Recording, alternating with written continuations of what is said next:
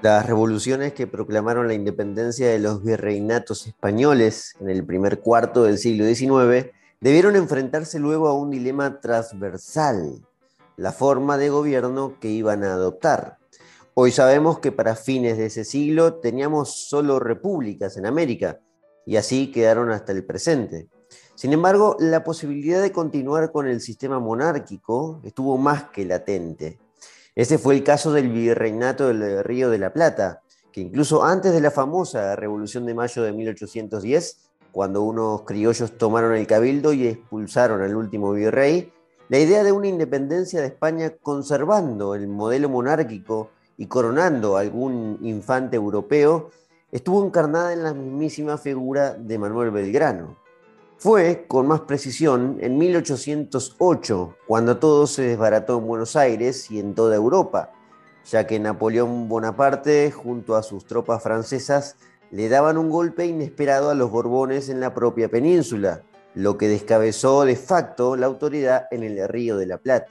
Desde ese momento y hasta los años finales de las guerras hispanoamericanas, allá por 1822, hubo varios intentos de coronar un rey, que pudo haber sido europeo, aunque también pudo haber sido un descendiente de los incas.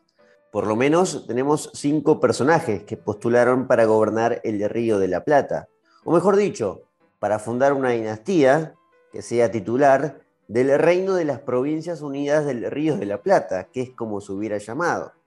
Hoy, en un nuevo capítulo de Historiopolis, vamos a hacer precisamente ese recorrido el que pudo haber hecho de Argentina una monarquía hereditaria.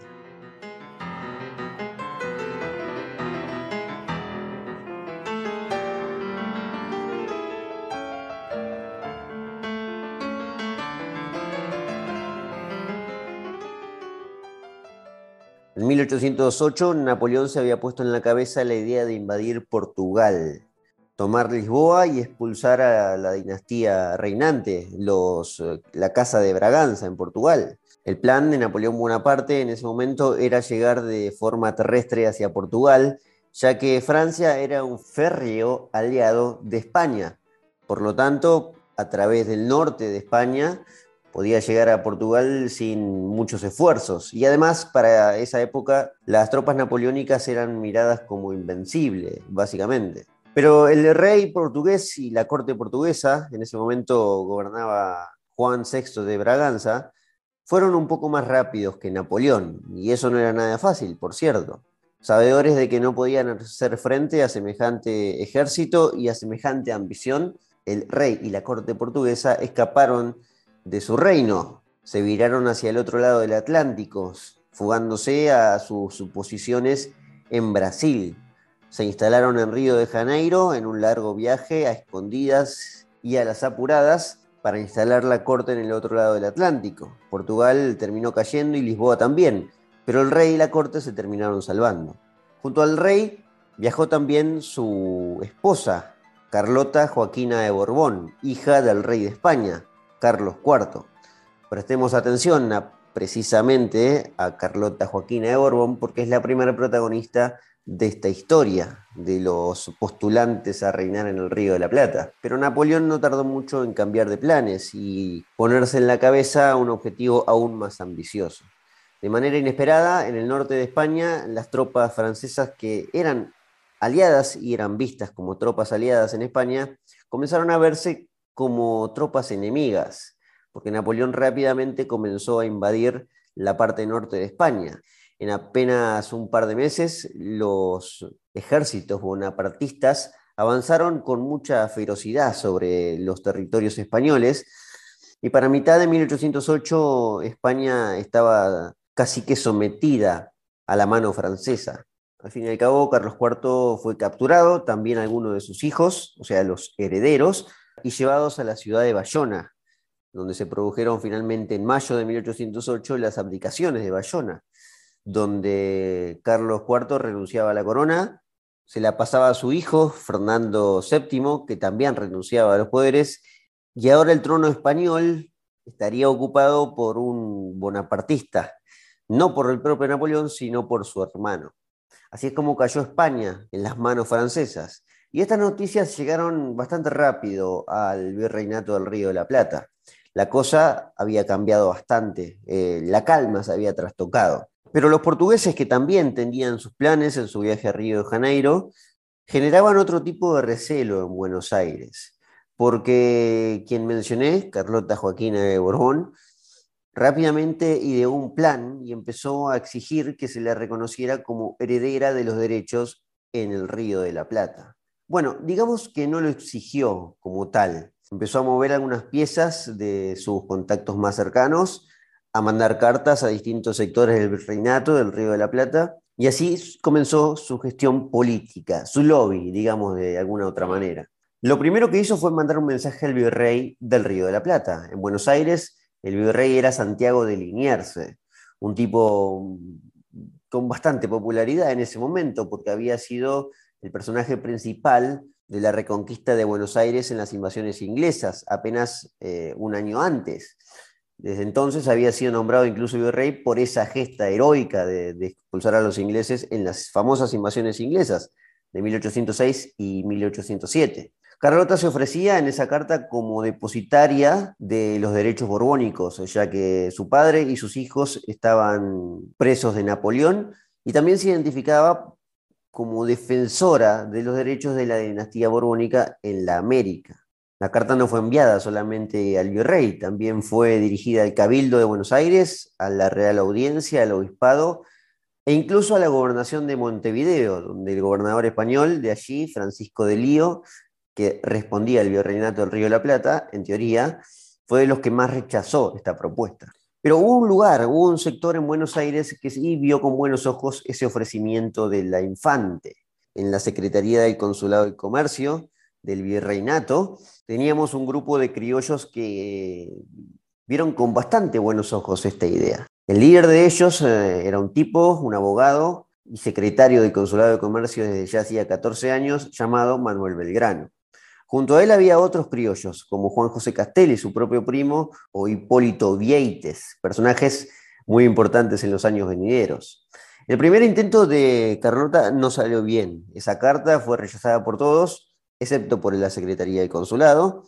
Entonces el ministro portugués que estaba en estas negociaciones ayudando a la princesa Carlota envió un agente a Buenos Aires para negociar con ese grupo de criollos que apoyaban la idea. El encargado de llevar ese mensaje fue Diego Parisien, un médico inglés que llegó a fines de ese año, en 1808, enviado por el ministro portugués y también por Saturnino Rodríguez Peña, hermano del Nicolás Rodríguez Peña, que también tendría funciones importantes en los años venideros en Buenos Aires. La instrucción para este médico inglés, Parisien, era entrevistarse directamente con Belgrano, con sus amigos también, pero esencialmente con Manuel Belgrano, que ya era un personaje influyente, como verán.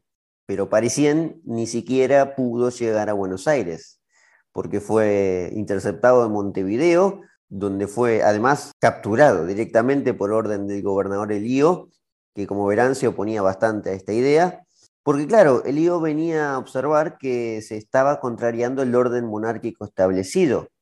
Entendía que todavía Fernando VII estaba vivo, supuestamente el heredero, pero también estaba vivo Carlos IV, y que sin orden de, de las juntas supremas que se estaban armando en España, él no tenía derecho para actuar y mucho menos una infanta que ahora era la reina de Portugal. La correspondencia fue confiscada y parecían terminó siendo arrestado. El no solo desconfiaba de las intenciones portuguesas, también lo hacía del propio virrey Liniers, que por su condición natalicia creía que Francia podía intervenir a través de él. Claro, Liniers era francés. De hecho, en esos días eh, a Buenos Aires llegó un enviado directo de Napoleón, el marqués de Sassené, aparentemente un conocido de Liniers que pedía una entrevista privada con el virrey. Se reunieron en Buenos Aires y eso terminó generando una desconfianza enorme, e incluso un, un desprestigio para Liniers. Tal es así que unos meses después, ya en 1809, hubo un levantamiento militar.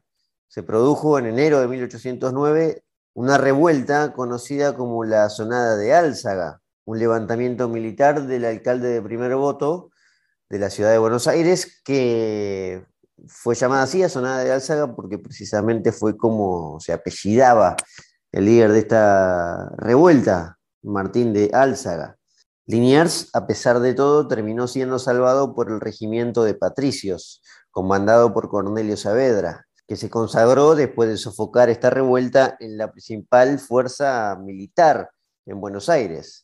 Aparentemente tendría que haber salido fortalecido Liniers, pero lo que quedó de manera clara en Buenos Aires fue que el poder no estaba en manos del virrey, sino del regimiento de patricios. Ante la creciente desconfianza frente a Liniers, eh, quien tomó la decisión de reemplazarlo ya a fines de año, ya, ya en el año 1809, fue la Junta Suprema de Sevilla, un órgano que se había creado para sustituir a Fernando VII en las decisiones hasta que vuelva.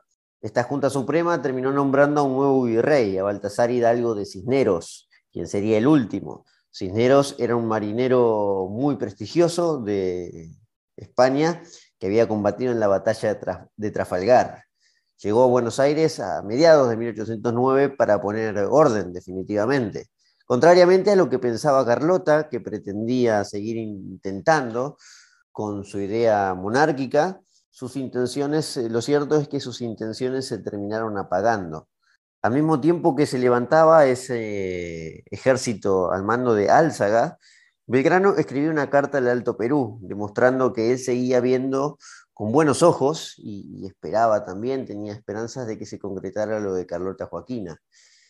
En esta carta le decía a los habitantes del Alto Perú, por cierto, que había sufrido también una revuelta similar a la de Álzaga en ese momento, les decía, si por desgracia nuestra metrópoli es subyugada, deben celebrarse inmediatamente cortes para que, establecida la regencia al cargo de la señora infanta doña Carlota Joaquina, haya un gobierno que sirva de ejemplo a la decadente Europa y vivamos en tranquilidad y seguridad. En sus memorias, Belgrano escribió aún más sobre este asunto. Decía, sin que nosotros hubiéramos trabajado para ser independientes, Dios mismo nos presentó la ocasión con los sucesos de 1808 en España y en Bayona, esto que mencionamos eh, recientemente. No viendo un asomo de que se pensara en constituirnos y viendo a los americanos prestando una obediencia injusta a unos hombres que por ningún derecho debían mandarnos, traté de buscar los auspicios de la infanta Carlota y de formar un partido a su favor, oponiéndome a los tiros de los déspotas que se lavan con el mayor anhelo para no perder sus mandos. Belgrano hasta el último día de su vida, cuando escribió sus memorias, no se arrepintió de esta decisión y militó en favor de, la regencia de, de, Carlota. Tal es así que el grupo fue llamado así, el grupo de Belgrano y sus amigos como el grupo carlotista o los carlotistas. Aunque nunca tuvo mucha posibilidad concreta esta idea, el hecho de que viniera directamente de Portugal generaba mucho recelo en Buenos Aires. Si se terminaba concretando la coronación de Carlota Joaquina en el reino del Río de la Plata, Probablemente Portugal no es que iba a anexionarse directamente el territorio, pero al haber un heredero eh, con descendencia de la Casa de Braganza, de los portugueses, ahí sí, digamos que por derecho dinástico se podían unir tranquilamente, como se había hecho durante toda la Edad Media, dos territorios, un heredero que se quedara con Portugal y con Buenos Aires y con el Río de la Plata. Eso generaba mucho recelo en Buenos Aires. Y a pesar de que se apagó por completo la intención de la propia infanta borbónica, en mayo de 1810, dos de estos protagonistas, de los principales protagonistas del grupo del carlotismo, Manuel Belgrano y Juan José Castelli, integraron la primera junta de, bueno, del famoso 25 de mayo, cuando ya Cornelio Saavedra, sabedor de que tenía el poder, terminó expulsando al virrey Cisneros. Así que no sé si el carlotismo, pero sí la fuerza monárquica siguió presente primero en la primera junta y luego posteriormente en las hazañas de, Manuel Belgrano.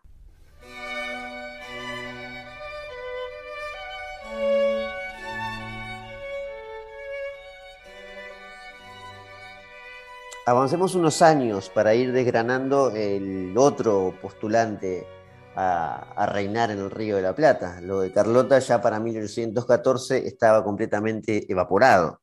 Y además estaba cerca de iniciar una guerra contra Portugal, así que ya no se miraba ni por asomo con, con cariño a la infanta, a la hija de Carlos IV. En 1814 la cosa había cambiado, había dado un giro en apenas cuatro años, por cierto, de 360 grados. Había sido liberado Fernando VII y había regresado a España. Todo eso lo había consagrado el, Congreso de Viena, que había resuelto restaurar las monarquías y volver al equilibrio de poder antes de Napoleón. Todo esto en 1814, porque claro, como les dije que había cambiado mucho la cosa, Napoleón había perdido incluso varias batallas en, 1813 y ya para el año 14 había sido recluido en la isla de Elba. En España, como les dije, había vuelto Fernando VII, pero también lo había hecho la monarquía en Francia, había vuelto Luis XVIII, hermano del guillotinado Luis XVI. Lo primero que hizo Fernando VII en España, lejos de lo que se esperaba, que era presuntamente declarar la independencia de esos estados que estaban apareciendo en América, fue ordenar una gran expedición, formar un gran ejército y una gran expedición para ir hacia América y sofocar todas esas revueltas eh, independentistas. O sea, que las provincias rebeldes volviesen a la tutela de su legítimo soberano. En Buenos Aires además también pasaban cosas. Ya la primera junta se había evaporado, todo era efímero. Se había constituido un directorio supremo al mando de lo que ahora eran las Provincias Unidas del Río de la Plata. Al mando estaba un tipo llamado Gervasio Antonio de Posadas, le había ordenado a Belgrano y a Rivadavia viajar hacia una misión hacia Europa con el fin de, aplicar una misión diplomática para coronar en el Río de la Plata a un príncipe Borbón. Ya no a, la princesa, porque esto no estaba en los planes, pero como verán, esto seguía en la cabeza de los que tomaban el control en Buenos Aires. Los príncipes borbones que quedaban tampoco eran muchos, a pesar de que Carlos IV tuvo más de una decena de hijos, y quien terminó postulándose con fuerza terminó siendo el último hijo de Carlos IV. Francisco de Paula, que se encontraba no eh, preso de, Napoleón, sino en Roma. Bueno, ya había sido recluido, por cierto, Napoleón, así que ninguno estaba preso. Pero como saben, Napoleón iba a volver en el régimen de los 100 días para caer derrotado en la batalla de Waterloo. Pero esto, claro, ni Belgrano ni Bernardino Rivadavia, que fue el otro político influyente del segundo triunvirato, que viajó con él a Europa, esto no lo sabían, evidentemente. En mayo de 1815 desembarcaron en Inglaterra, en el puerto de Falmouth. Llegaron Rivadavia y Belgrano con el objetivo claro de encontrarse primero a, quien estaba encargado de las relaciones diplomáticas allí, que era otro político de, un porteño de, Buenos Aires, que era Manuel de Zarratea. Zarratea ya venía gestionando hacía rato en la capital de Inglaterra para llegar a un acuerdo, porque Inglaterra, recordemos, estaba en contra de la independencia, bueno, según en el, en el Congreso de Viena, estaba en contra de las independencias de los territorios de los antiguos virreinatos. Así que la gestión para Serratea era bastante difícil. Lo que sí aparentemente pudo llegar a negociar Serratea es que había llegado a un acuerdo con el propio Carlos IV a través de la asesoría del conde de Cabarrús, una fuente directa del rey bueno, esto es lo que decía Sarratea, evidentemente, y les vino a decir que estaba todo pactado para que llegue a Buenos Aires Francisco de Paula, este del que les venía hablando. Belgrano y Rivadavia miraron con buenos ojos, evidentemente, esta, esta gestión de Zarratea. Y ni bien llegue el infante a Buenos Aires, iba a ser coronado no solo como rey de, de las Provincias Unidas, sino también del Perú y de Chile, el nombre que había pensado Zarratea y el propio Belgrano era que se iba a coronar como monarca del Reino Unido de La Plata, Perú y Chile. Bueno, esto nunca pasó, obviamente, porque precisamente a mitad de 1815, como les decía, Napoleón había regresado y estaba combatiendo en Waterloo. En junio cayó derrotado y para cuando las fuerzas europeas volvieron a consagrar nuevamente el Congreso de Viena con más fuerza aún, derrotando a Napoleón en Waterloo y recluyéndolo ya hasta su muerte en la isla de Santa Elena, cuando Zarratea llegó a Italia se encontró con que todo había cambiado. Llegó, digamos, tarde para los hechos. En agosto de 1815, Carlos IV estaba viendo que quien mandaba ya no era él, evidentemente. De hecho, le quedaban pocos años de vida a Carlos IV. El que mandaba era su hijo, Fernando VII, con toda autoridad en España. La negación de, bueno, la negación total de Carlos IV terminó frustrando a Zarratea, quien incluso llegó a proponer brevemente raptar al infante de Roma y llevarlo a Buenos Aires, aspiraciones que por supuesto no se concretaron. Ni Belgrano ni Rivadavia se pusieron de acuerdo en esta idea, o no, no estaban de acuerdo. Bueno, Belgrano ya para estos meses, para fines de 1815, resignado, estaba volviendo a Buenos Aires para ser protagonista, Belgrano, de nuevas batallas y además del Congreso de Tucumán, que ya veremos. Lo cierto es que la intención de coronar de Paula, que, que podríamos decir duró casi un año, murió rápidamente, duró apenas menos de un año. En 1815, además, Fernando VII lo llamó de Paula para que vuelva a España y que sirviera para la corona. Para, bueno, era su hermana, en definitiva. Había empezado una carrera eclesiástica en, Roma, Francisco de Paula, pero bueno, no, no, no prosperó nada, eh, básicamente en ese sentido.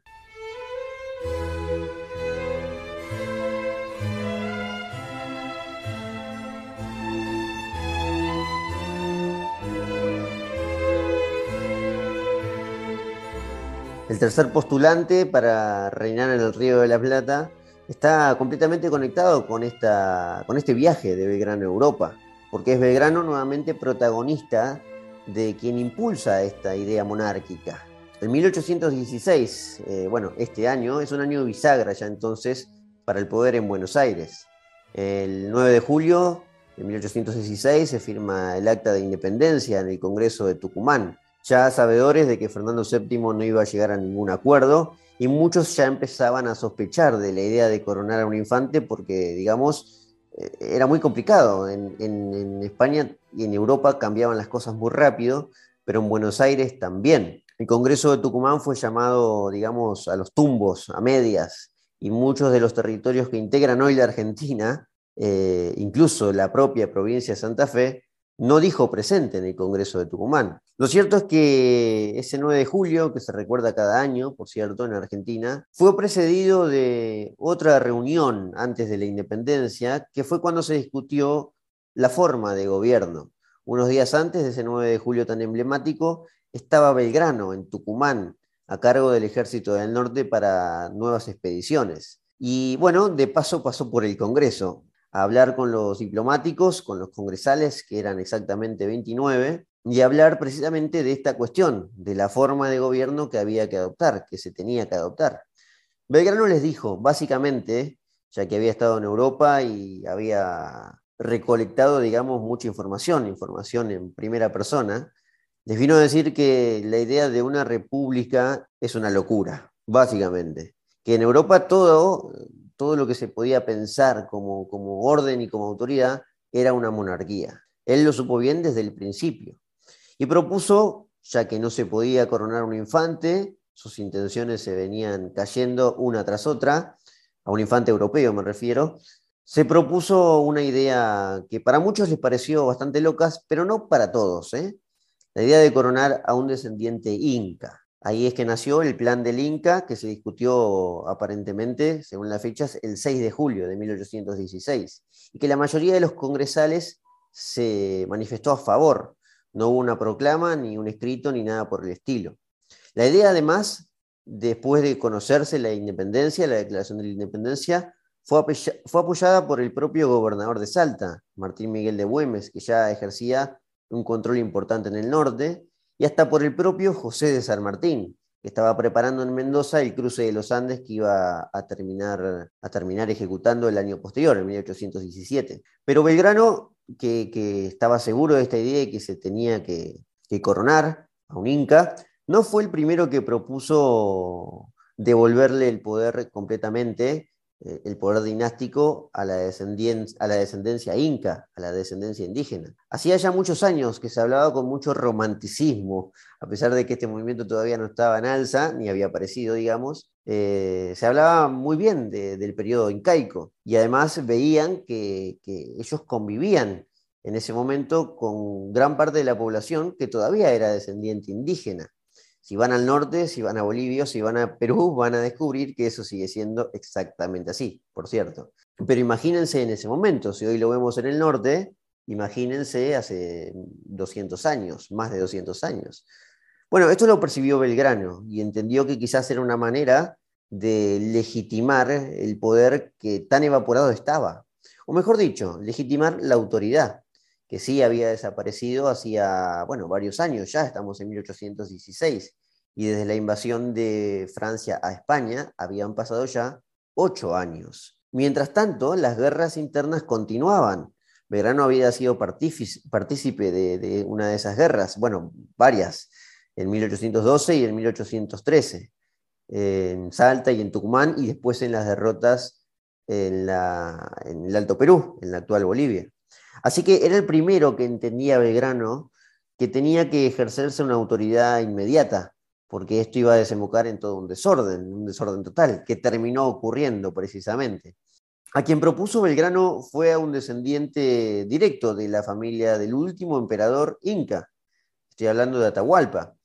Se llamaba Juan Bautista Tupac Amaru, era presuntamente quinto nieto del último emperador inca, pero también era hermano de Tupac Amaru II, un, un descendiente indígena, mestizo, obviamente, que en 1780, ya hacía tiempo, había encabezado una revuelta, lo que se llamó la Gran Rebelión, una revuelta dentro del virreinato del Río de la Plata que se levantó con mucha efervescencia y fue muy brutal. Lo terminaron descuartizando al pobre Tupac Amaru, que se había levantado aparentemente en contra de los impuestos. Podría entrar esa en una de las rebeliones fiscales tranquilamente. En 1780, una revuelta no muy conocida, pero que sí trajo mucha repercusión. Tupac Amaru fue además, eh, ya en el siglo XIX, eh, enaltecido, eh, ya en el romanticismo en esencia, enaltecido como la última resistencia indígena. Bueno, este Juan Bautista Tupac Amaru era medio hermano, aparentemente de él, pero que ya era bastante grande. Y además estaba preso en una cárcel de España, porque él había sido protagonista de esa revuelta, había acompañado a su medio hermano. Por lo tanto, la, la idea de que un inca tuviera poder no era una locura en el virreinato del Río de la Plata, ni en ningún virreinato español, porque los incas eran una casa no real, directa, pero sí que eran, digamos, formaban parte de la nobleza, habían recibido títulos y los propios descendientes de los incas eran eh, incluso encomenderos, una posición bastante favorable en aquel momento.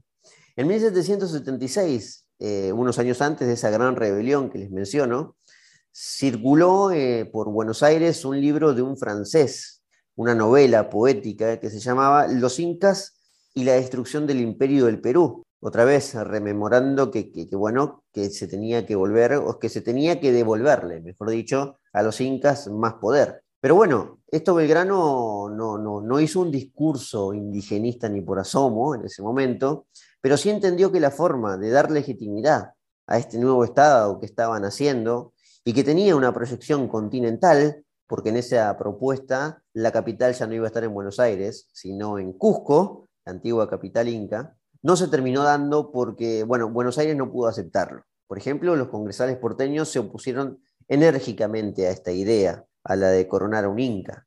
Así que la, propuesta no, prosperó directamente, porque si Buenos Aires se, oponía, digamos que hacía bastante poder o intentaba hacerlo, era bastante complicado que se diera.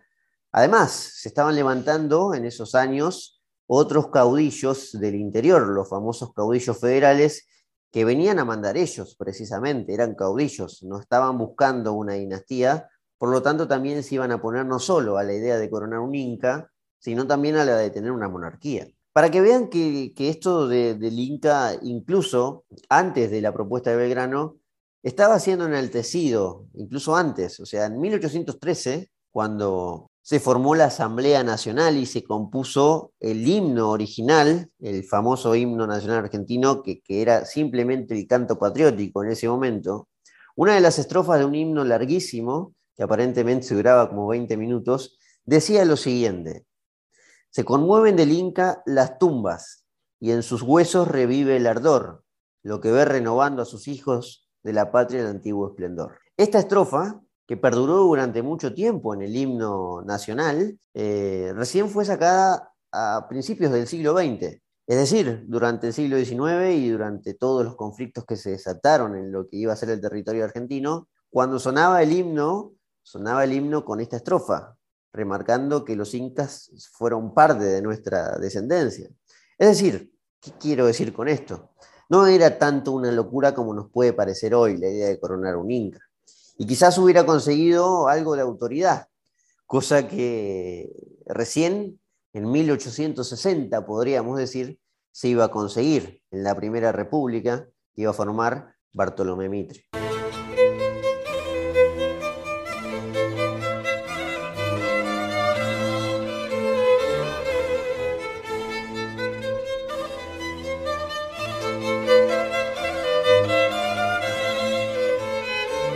Una nueva propuesta de Manuel Belgrano, avancemos al cuarto postulante de hoy.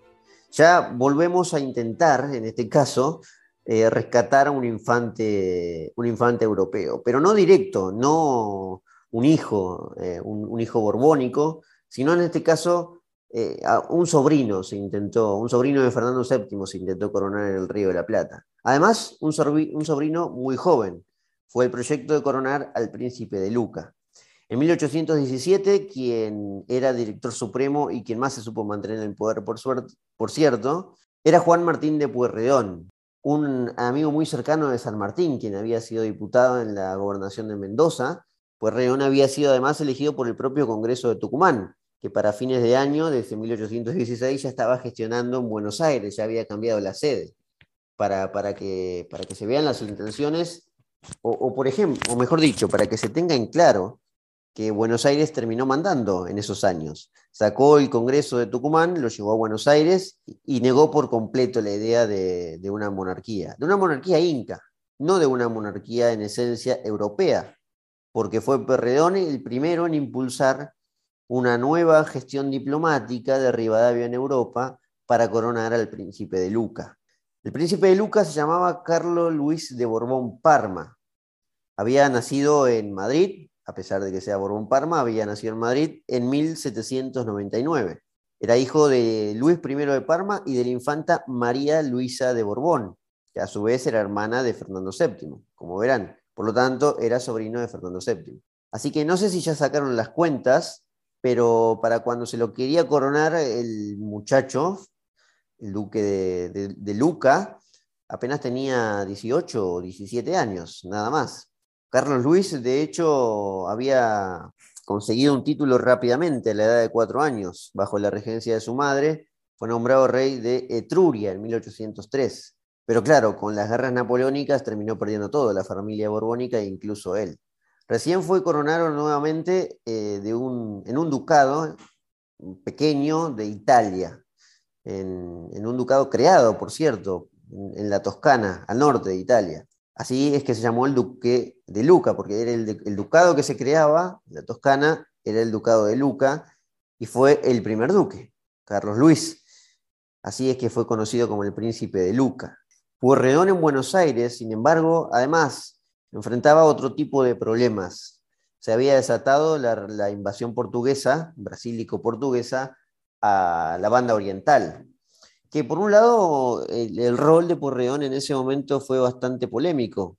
Algunos historiadores dicen que él mismo lo fomentó a esa invasión para frenar el artiguismo, el movimiento federal que se estaba desatando en toda la banda oriental, comandado por, su jefe, José Gervasio Artigas. Lo cierto es que no hay certeza de lo que de, de, la eventual traición de Pueyrredón. También es cierto que no mandó tropas, pero también enfrentaba otros problemas, por eso digo, no era fácil gobernar en ese momento el Río de la Plata. Y, en parte los príncipes europeos lo sabían también, por lo menos los padres, porque todos, como verán, eran jóvenes a quienes se buscaban. Porreón también estaba eh, chocando con el federalismo al este, digamos, al oeste, mejor dicho, en el interior, cruzando el río Paraná. En Santa Fe se había levantado un caudillo llamado Estanislao López, que se alió con el entrerriano Francisco Ramírez. En esas famosas invasiones a Santa Fe y a Entre Ríos, Porreón perdió un montón de tropas que jamás pudo enviar a la banda oriental. La banda oriental fue completamente anexionada para esos años en que gobernaba Porreón. Se convirtió en la provincia cisplatina de Portugal. Y Artigas fue perdiendo poder, se fue apagando Artigas con el tiempo. Pero en el medio, las eh, gestiones de Rivadavia, que no era reconocido en la totalidad, en su totalidad como diplomático de privilegio, no pudieron prosperar, evidentemente. Y nadie del linaje Borbón ya se proponía a esta altura la, idea de coronar a, bueno, de mandar a un europeo a una zona tan lejana, desconocida para casi todos y problemática a esta altura. Se necesitaba alguien que ponga orden y recién allí una presunta regencia, pero fue bastante lejano ya esta idea de, coronar a un rey, que eh, para estos años en que gobernó Porredón, durante tres años, por cierto, lo siguió intentando, sin embargo. A la salida del director supremo de Porredón llegó otro militar llamado José Rondó. Vino a enviar un mensaje a Rivadavia para que siga intentando e insistiendo con la idea de coronar un rey. Pero Rondó se chocó con los federales nuevamente, ya no en territorio santafesino o entrerriano, sino en la propia Buenos Aires. La batalla de Cepeda de 1820, de febrero de 1820, terminó sentenciando las aspiraciones monárquicas para siempre en Buenos Aires y también las del propio Rondó, porque se vio obligado a disolver, no solo a renunciar, sino a disolver el Directorio Supremo de las Provincias Unidas. Los federales López y Ramírez pasaron a mandar en Buenos Aires a disolver toda la autoridad nacional y allí se gestó entonces la, bueno, la, autoridad de la provincia de Buenos Aires. Buenos Aires pasó a ser simplemente una provincia autónoma, Así que la propuesta de coronar al príncipe de Luca también se evaporó.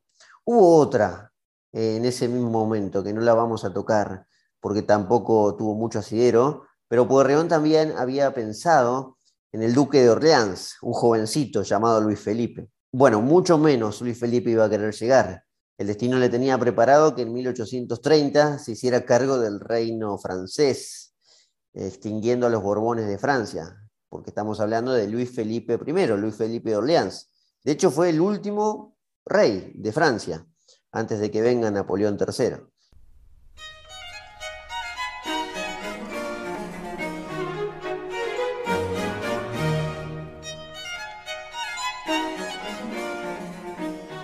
Podríamos cerrar aquí completamente las eh, intentonas monárquicas eh, de un rey en el Río de la Plata, pero hay una más, Quizás esta no involucra al Río de la Plata, pero sí estaba en las intenciones de su protagonista, que para, sorpresa de muchos, eh, el protagonista es nada más y nada menos que José de San Martín, probablemente el padre de la patria para la República Argentina. San Martín no estaba gestionando una monarquía para Buenos Aires. Primero, de hecho, ni siquiera estaba gestionando una monarquía. En 1821, después de que eh, se disolviera la autoridad nacional en Buenos Aires y con todos los problemas, San Martín se encarnó en su viaje definitivo al Perú.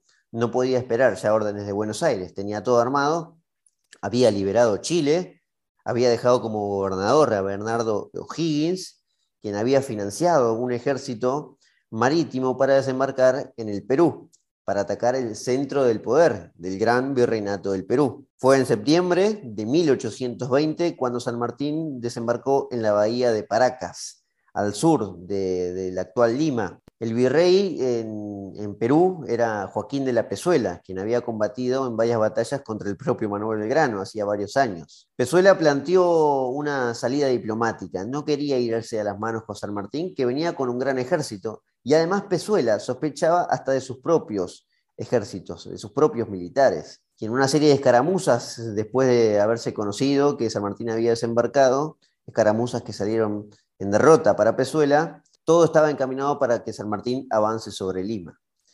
Primero se ubicó al norte de Lima, en un nuevo desembarque en Huacho, al norte, pasó del sur al norte para hacerle una especie de pinza a la capital iban a atacar San Martín desde el norte y la tropa que quedaba en el sur desde el sur.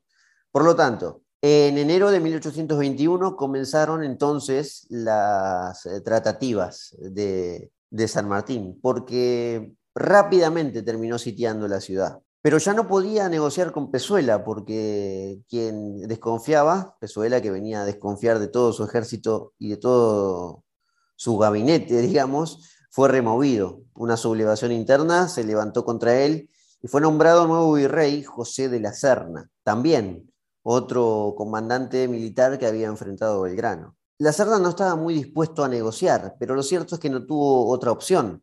Si Pezuela estaba desconfiado de su ejército, la Serna no supo ver que uno de sus principales eh, batallones abandonaba las filas realistas para sumarse a las milicias de San Martín. Era el famoso regimiento de Numancia. Así que la Serna, a pesar de que no quisiera, estaba obligado a negociar.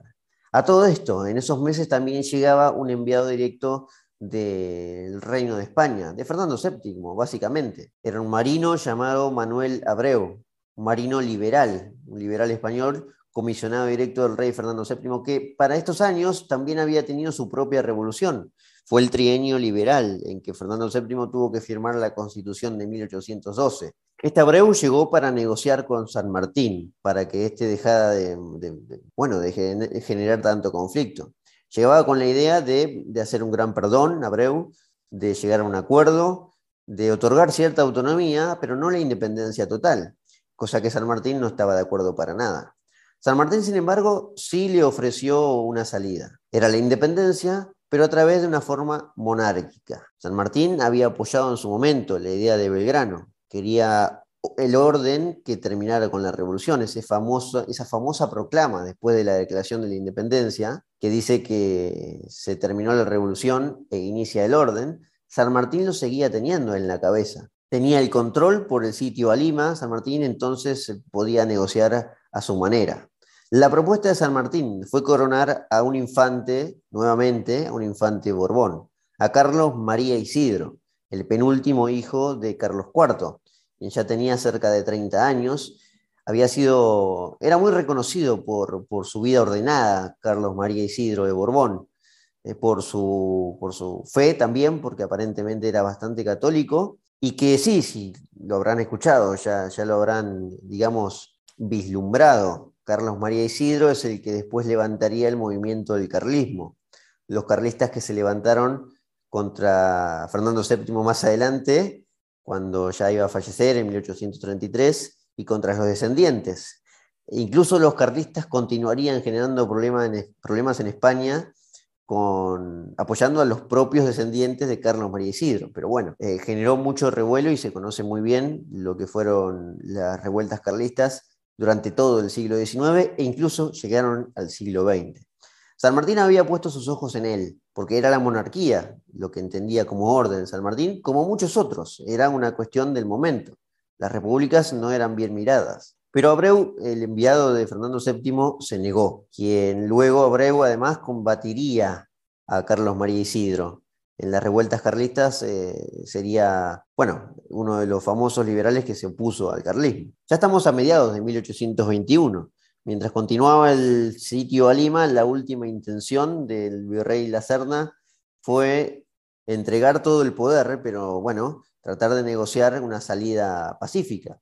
Así fue que se llevaron a cabo las conferencias de Punchauca en mayo de 1821 pero ya no pudieron llegar a grandes acuerdos. Se hablaron de otros, eh, otros príncipes europeos para poder coronar, pero fuera de la línea borbónica, la verdad era bastante complicado. Si ya era complicado pensar en un descendiente borbón, imagínense los de otras familias. Así que, terminadas la conferencia de Punchauca, la Serna terminó rindiéndose. No hubo enfrentamiento. San Martín tenía todas las de ganar y así lo hizo. La Serna evacuó Lima y el 28 de junio de 1821 se proclamó la independencia total del Perú. San Martín hizo su entrada, su entrada triunfal en Lima y desde entonces, cada 28 de junio, de hecho el 28 de junio pasado, se cumplieron 200 años y cada año se, consagra, se festeja en Perú el aniversario de la independencia se declaró protector de la independencia del Perú, no para quedarse eternamente, como quizás lo pensó mucho más adelante Bolívar.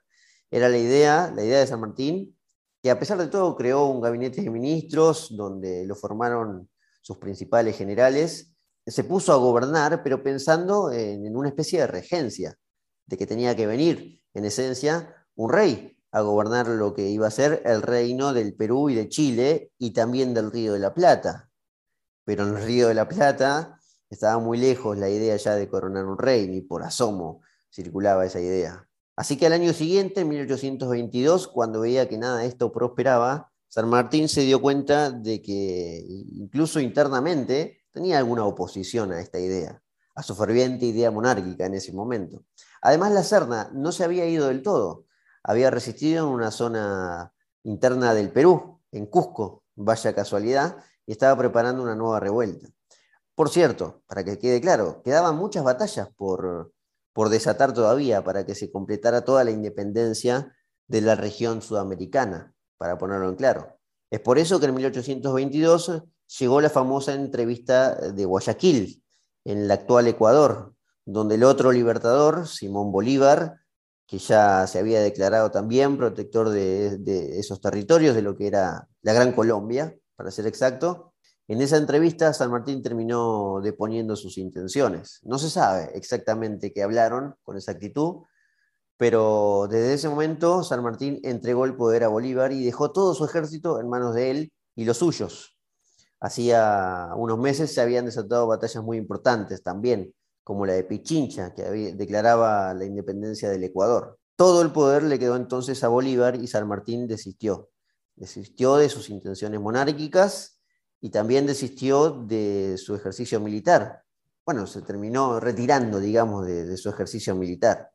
Lo dijo en una carta, incluso, una carta firmada por él el 10 de septiembre de 1822 desde Lima, que fue precisamente unos días después de que terminó de que terminó su gobierno, su protectorado. Decía, he convocado al Congreso para presentar ante él mi renuncia y retirarme a la vida privada, con la satisfacción de haber puesto a la causa de la libertad toda la honradez de mi espíritu y la convicción de mi patriotismo. Dios, los hombres y la historia juzgarán mis actos públicos.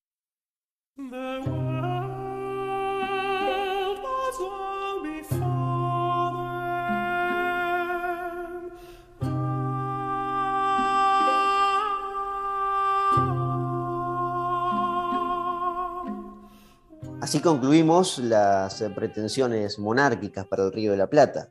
También se puede involucrar Chile y Perú tranquilamente, porque varios de los postulantes pudieron haber sido reyes del Perú y de Chile, pero todos eh, se basaron también en el Río de la Plata. Fueron las pretensiones monárquicas que surgieron de las entrañas de Buenos Aires, porque el propio San Martín surge de las entrañas de Buenos Aires. En otras regiones del continente americano también ocurrió lo mismo. La idea de una monarquía circuló bastante y en algunos casos, como fue el de México, llegó a concretarse en dos ocasiones.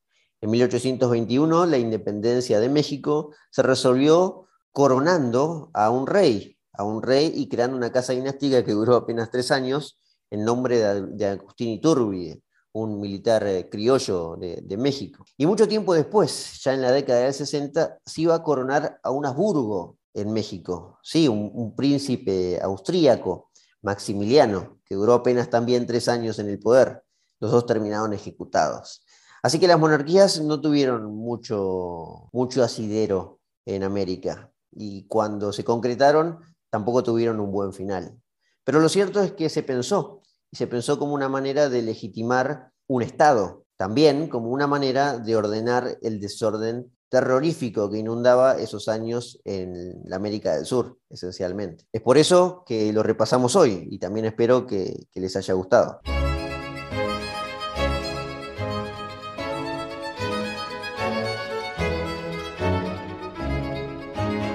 Los invito entonces a que se suscriban si les gustó este episodio y disfrutan de Historiopolis a la lista de Spotify de Politinomics. Estamos en la temporada de 2022 donde solo haremos historia en este podcast.